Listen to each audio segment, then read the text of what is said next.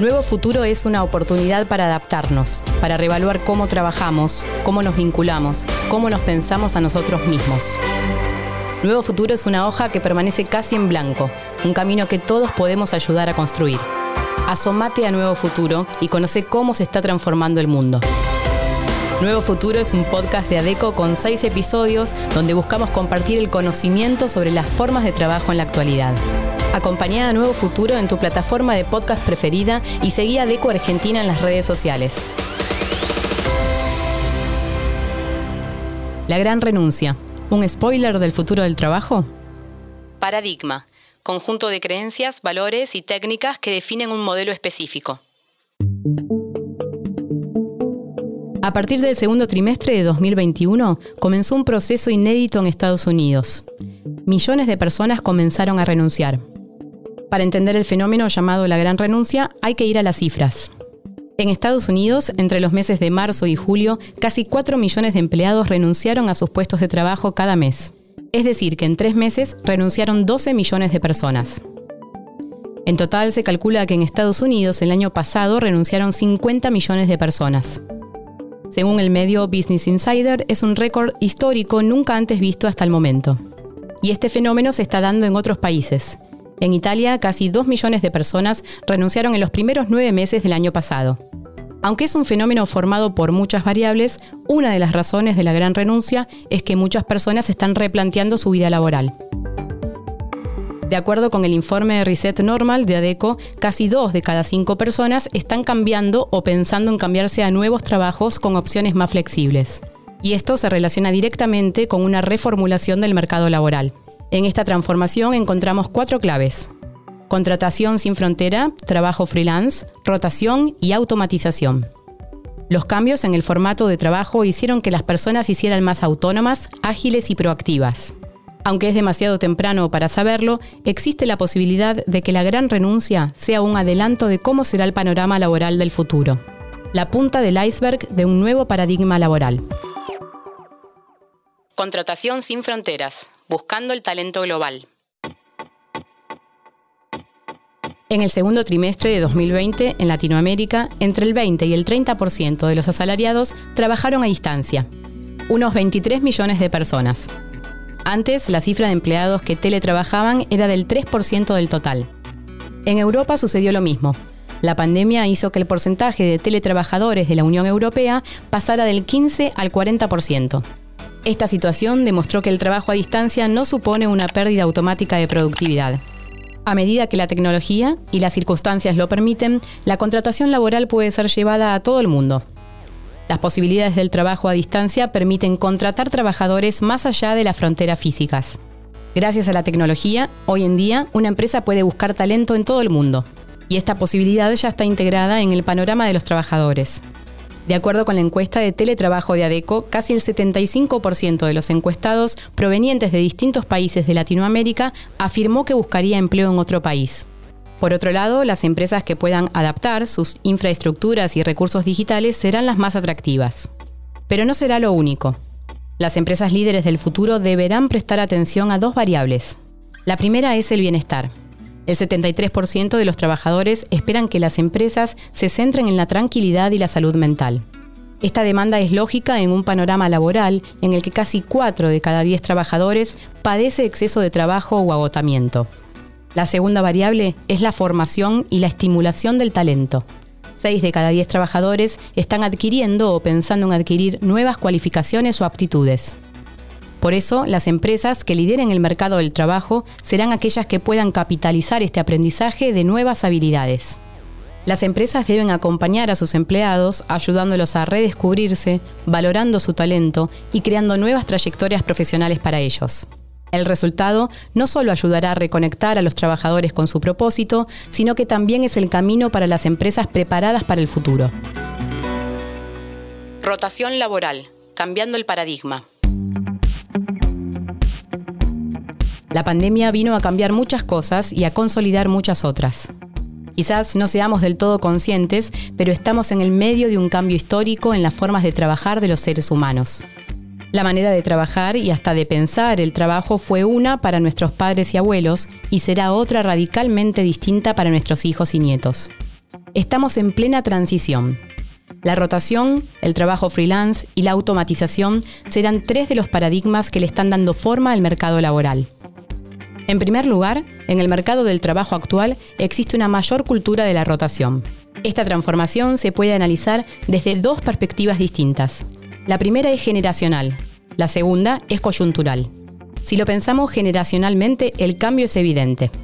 Según un estudio del Departamento de Trabajo de Estados Unidos, los baby boomers, nacidos entre 1957 y 1964, tuvieron un promedio de 11.7 trabajos en 30 años de vida laboral.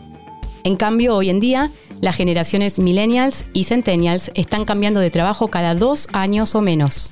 Según una encuesta publicada en la revista Forbes, 6 de cada 10 millennials planea dejar su trabajo actual antes de 2023. Esto se relaciona con un cambio de paradigma vital. El concepto antiguo de vida laboral tenía tres etapas bien definidas. Primero se estudiaba, luego se trabajaba duro y finalmente, después de jubilarse, uno se dedicaba a disfrutar de la vida. Ahora, en cambio, tanto el aprendizaje como el trabajo y el ocio se van dando a la par a lo largo de toda la vida. Pero la pandemia vino a reforzar esta tendencia. La gran renuncia pone en evidencia esta realidad. La rotación laboral, que venía aumentando en los años anteriores a la pandemia, se consolidó en 2020. En este tiempo post-pandemia, el 53% de las compañías están sufriendo rotación no deseada. Un 40% de los profesionales se plantean cambiar de trabajo en el corto plazo. Para evitar que esta rotación laboral produzca una fuga de talentos, las empresas deberían tener un doble enfoque. El primero como compañía debería ser establecer una visión y valores compartidos. El objetivo es que los empleados puedan identificarse genuinamente con la razón de ser de la empresa y con su rol en ella. Por otro lado, la compañía debe ofrecer una propuesta de valor atractiva para los individuos. Esta propuesta debe considerar flexibilidad de horarios y facilidades, un ambiente laboral sano, situaciones de aprendizaje y proyectos desafiantes. Trabajo freelance, un modo que vino a quedarse. En este escenario de rotación laboral, son muchas las empresas que buscan tener en su planta la menor cantidad de gente posible. Las posibilidades tecnológicas, sumadas al trabajo por proyecto, hacen que cada vez más empresas decidan elegir esta opción. Y la pandemia no hizo más que multiplicar esta tendencia. Workana es una plataforma que conecta trabajadores freelance con clientes. De acuerdo con la compañía, de enero a abril de 2020, el número de nuevos registros por mes creció un 77%. En total, la actividad freelance creció 42% en América Latina durante la pandemia. Este fue el mayor crecimiento registrado por Workana desde su fundación en 2012. México, Argentina y Brasil son los países que muestran mayor crecimiento de actividad freelance en Latinoamérica. Se calcula que en la actualidad hay 1.200 millones de autónomos en todo el mundo. Es casi un tercio del total de la mano de obra mundial. En Estados Unidos, por ejemplo, cerca del 40% de los trabajadores son temporarios o independientes. Por otro lado, las estadísticas muestran que las generaciones más jóvenes están más acostumbradas a este tipo de trabajo. El 53% de los trabajadores de la generación Z son freelancers actualmente, más que cualquier otra generación y al mismo tiempo cada vez más millennials trabajan como freelancers a jornada completa, 40%, lo que indica que se está convirtiendo en una opción de estilo de vida y no solo en un mero complemento económico.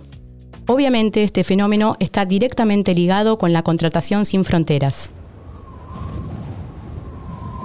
De acuerdo con una encuesta que incluyó participantes de todo el mundo, la mayor parte de contratadores freelance se encuentra en países con economías desarrolladas el 36% en Estados Unidos, seguido por el continente europeo con un 27%. El trabajo freelancer desafía además otro paradigma laboral.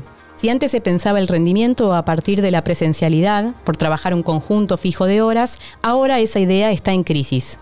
A medida que los empleados adquieren un control y una autonomía mayores, es evidente que la referencia de rendimiento debe cambiar y el sistema de trabajo freelance basado en resultados y en objetivos puede servir como una referencia para repensar estas variables. El sistema que juzga los resultados de los trabajadores a partir de las horas trabajadas está quedando obsoleto. Cada vez hay más empleados y líderes que piden que la valoración del rendimiento se base en los resultados y no en las horas trabajadas. De acuerdo con el informe Reset Normal de ADECO, el 73% de los trabajadores indican que las empresas deberían medir el rendimiento según sus resultados en lugar del número de horas trabajadas.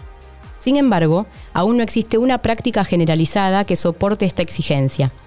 Según el mismo informe, el 52% de los encuestados afirma que sus supervisores inmediatos no cumplen sus expectativas para evaluarlos según los resultados en lugar de las horas trabajadas.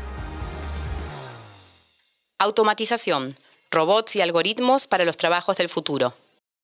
En 1816, en Nottingham, hubo una protesta que a pesar de la distancia nos puede parecer cercana. Se llamó la Gran Protesta de los Luditas. Los luditas eran un movimiento compuesto por artesanos ingleses organizados. ¿Contra qué protestaban? Contra los telares y las máquinas de hilar industriales. Eran los principios de la revolución industrial y los luditas temían lo que fue inevitable, que las máquinas les robaran el trabajo. Entonces organizaban quemas y protestas de fábricas. En pleno siglo XXI, la automatización es un tema absolutamente cotidiano. El estudio que puso el tema en el centro del debate mundial fue el de Frey y Osborne, dos trabajadores de Oxford, en 2013. De acuerdo con esta investigación, el 47% de los empleos podría desaparecer en los próximos 15 o 20 años por la automatización. Y no solo eso. La investigación incluyó un ranking de 702 ocupaciones y sus respectivas posibilidades de ser eliminadas en las próximas dos décadas. La idea de apocalipsis laboral por tecnología no era algo novedoso.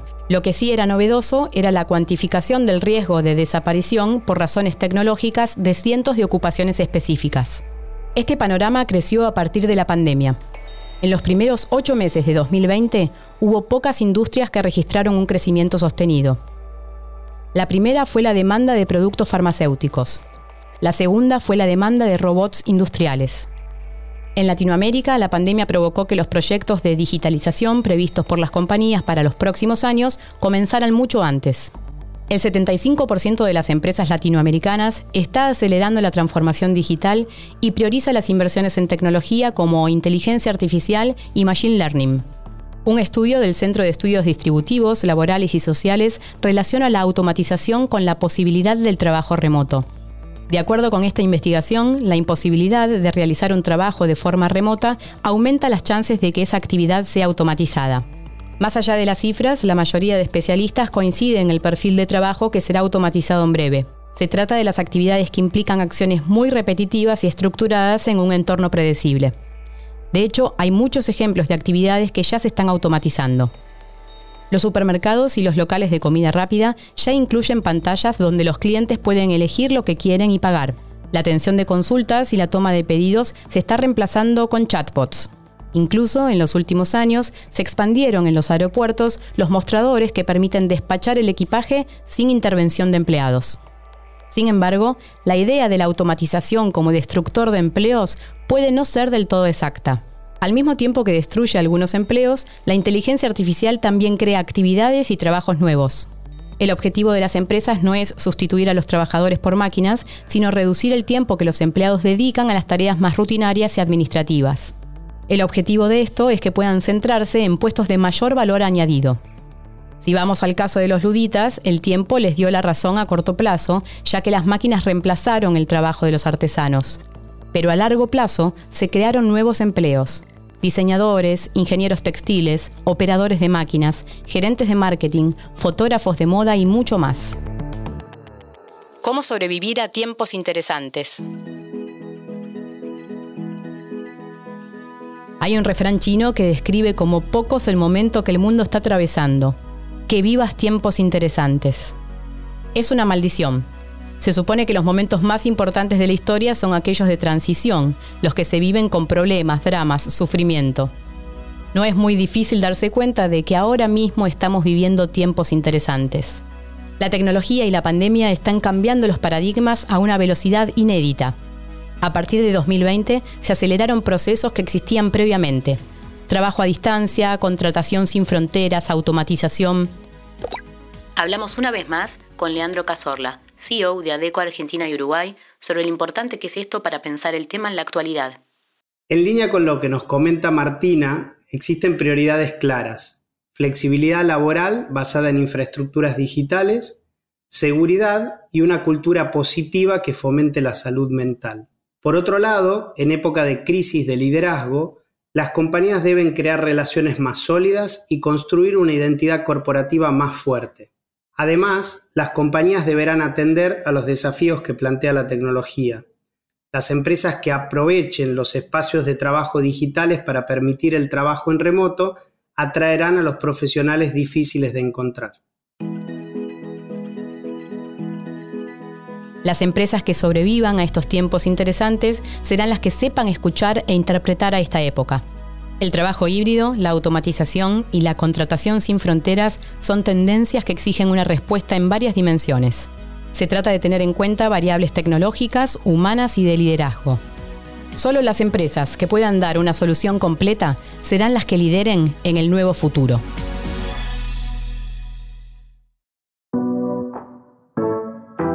Este fue el último episodio de Nuevo Futuro, el podcast de ADECO. Podés escucharnos en Spotify o en tu plataforma preferida. Nuevo Futuro es un podcast original de ADECO, producido en colaboración con Posta. Mi nombre es Martina Rúa y me acompañan Lucila Lopardo en la coordinación de producción, Lidia Estebó en producción, Juan Ignacio Sapia en guion y Leo Fernández en edición. La producción ejecutiva es de Luciano Banchero y Diego del Agostino.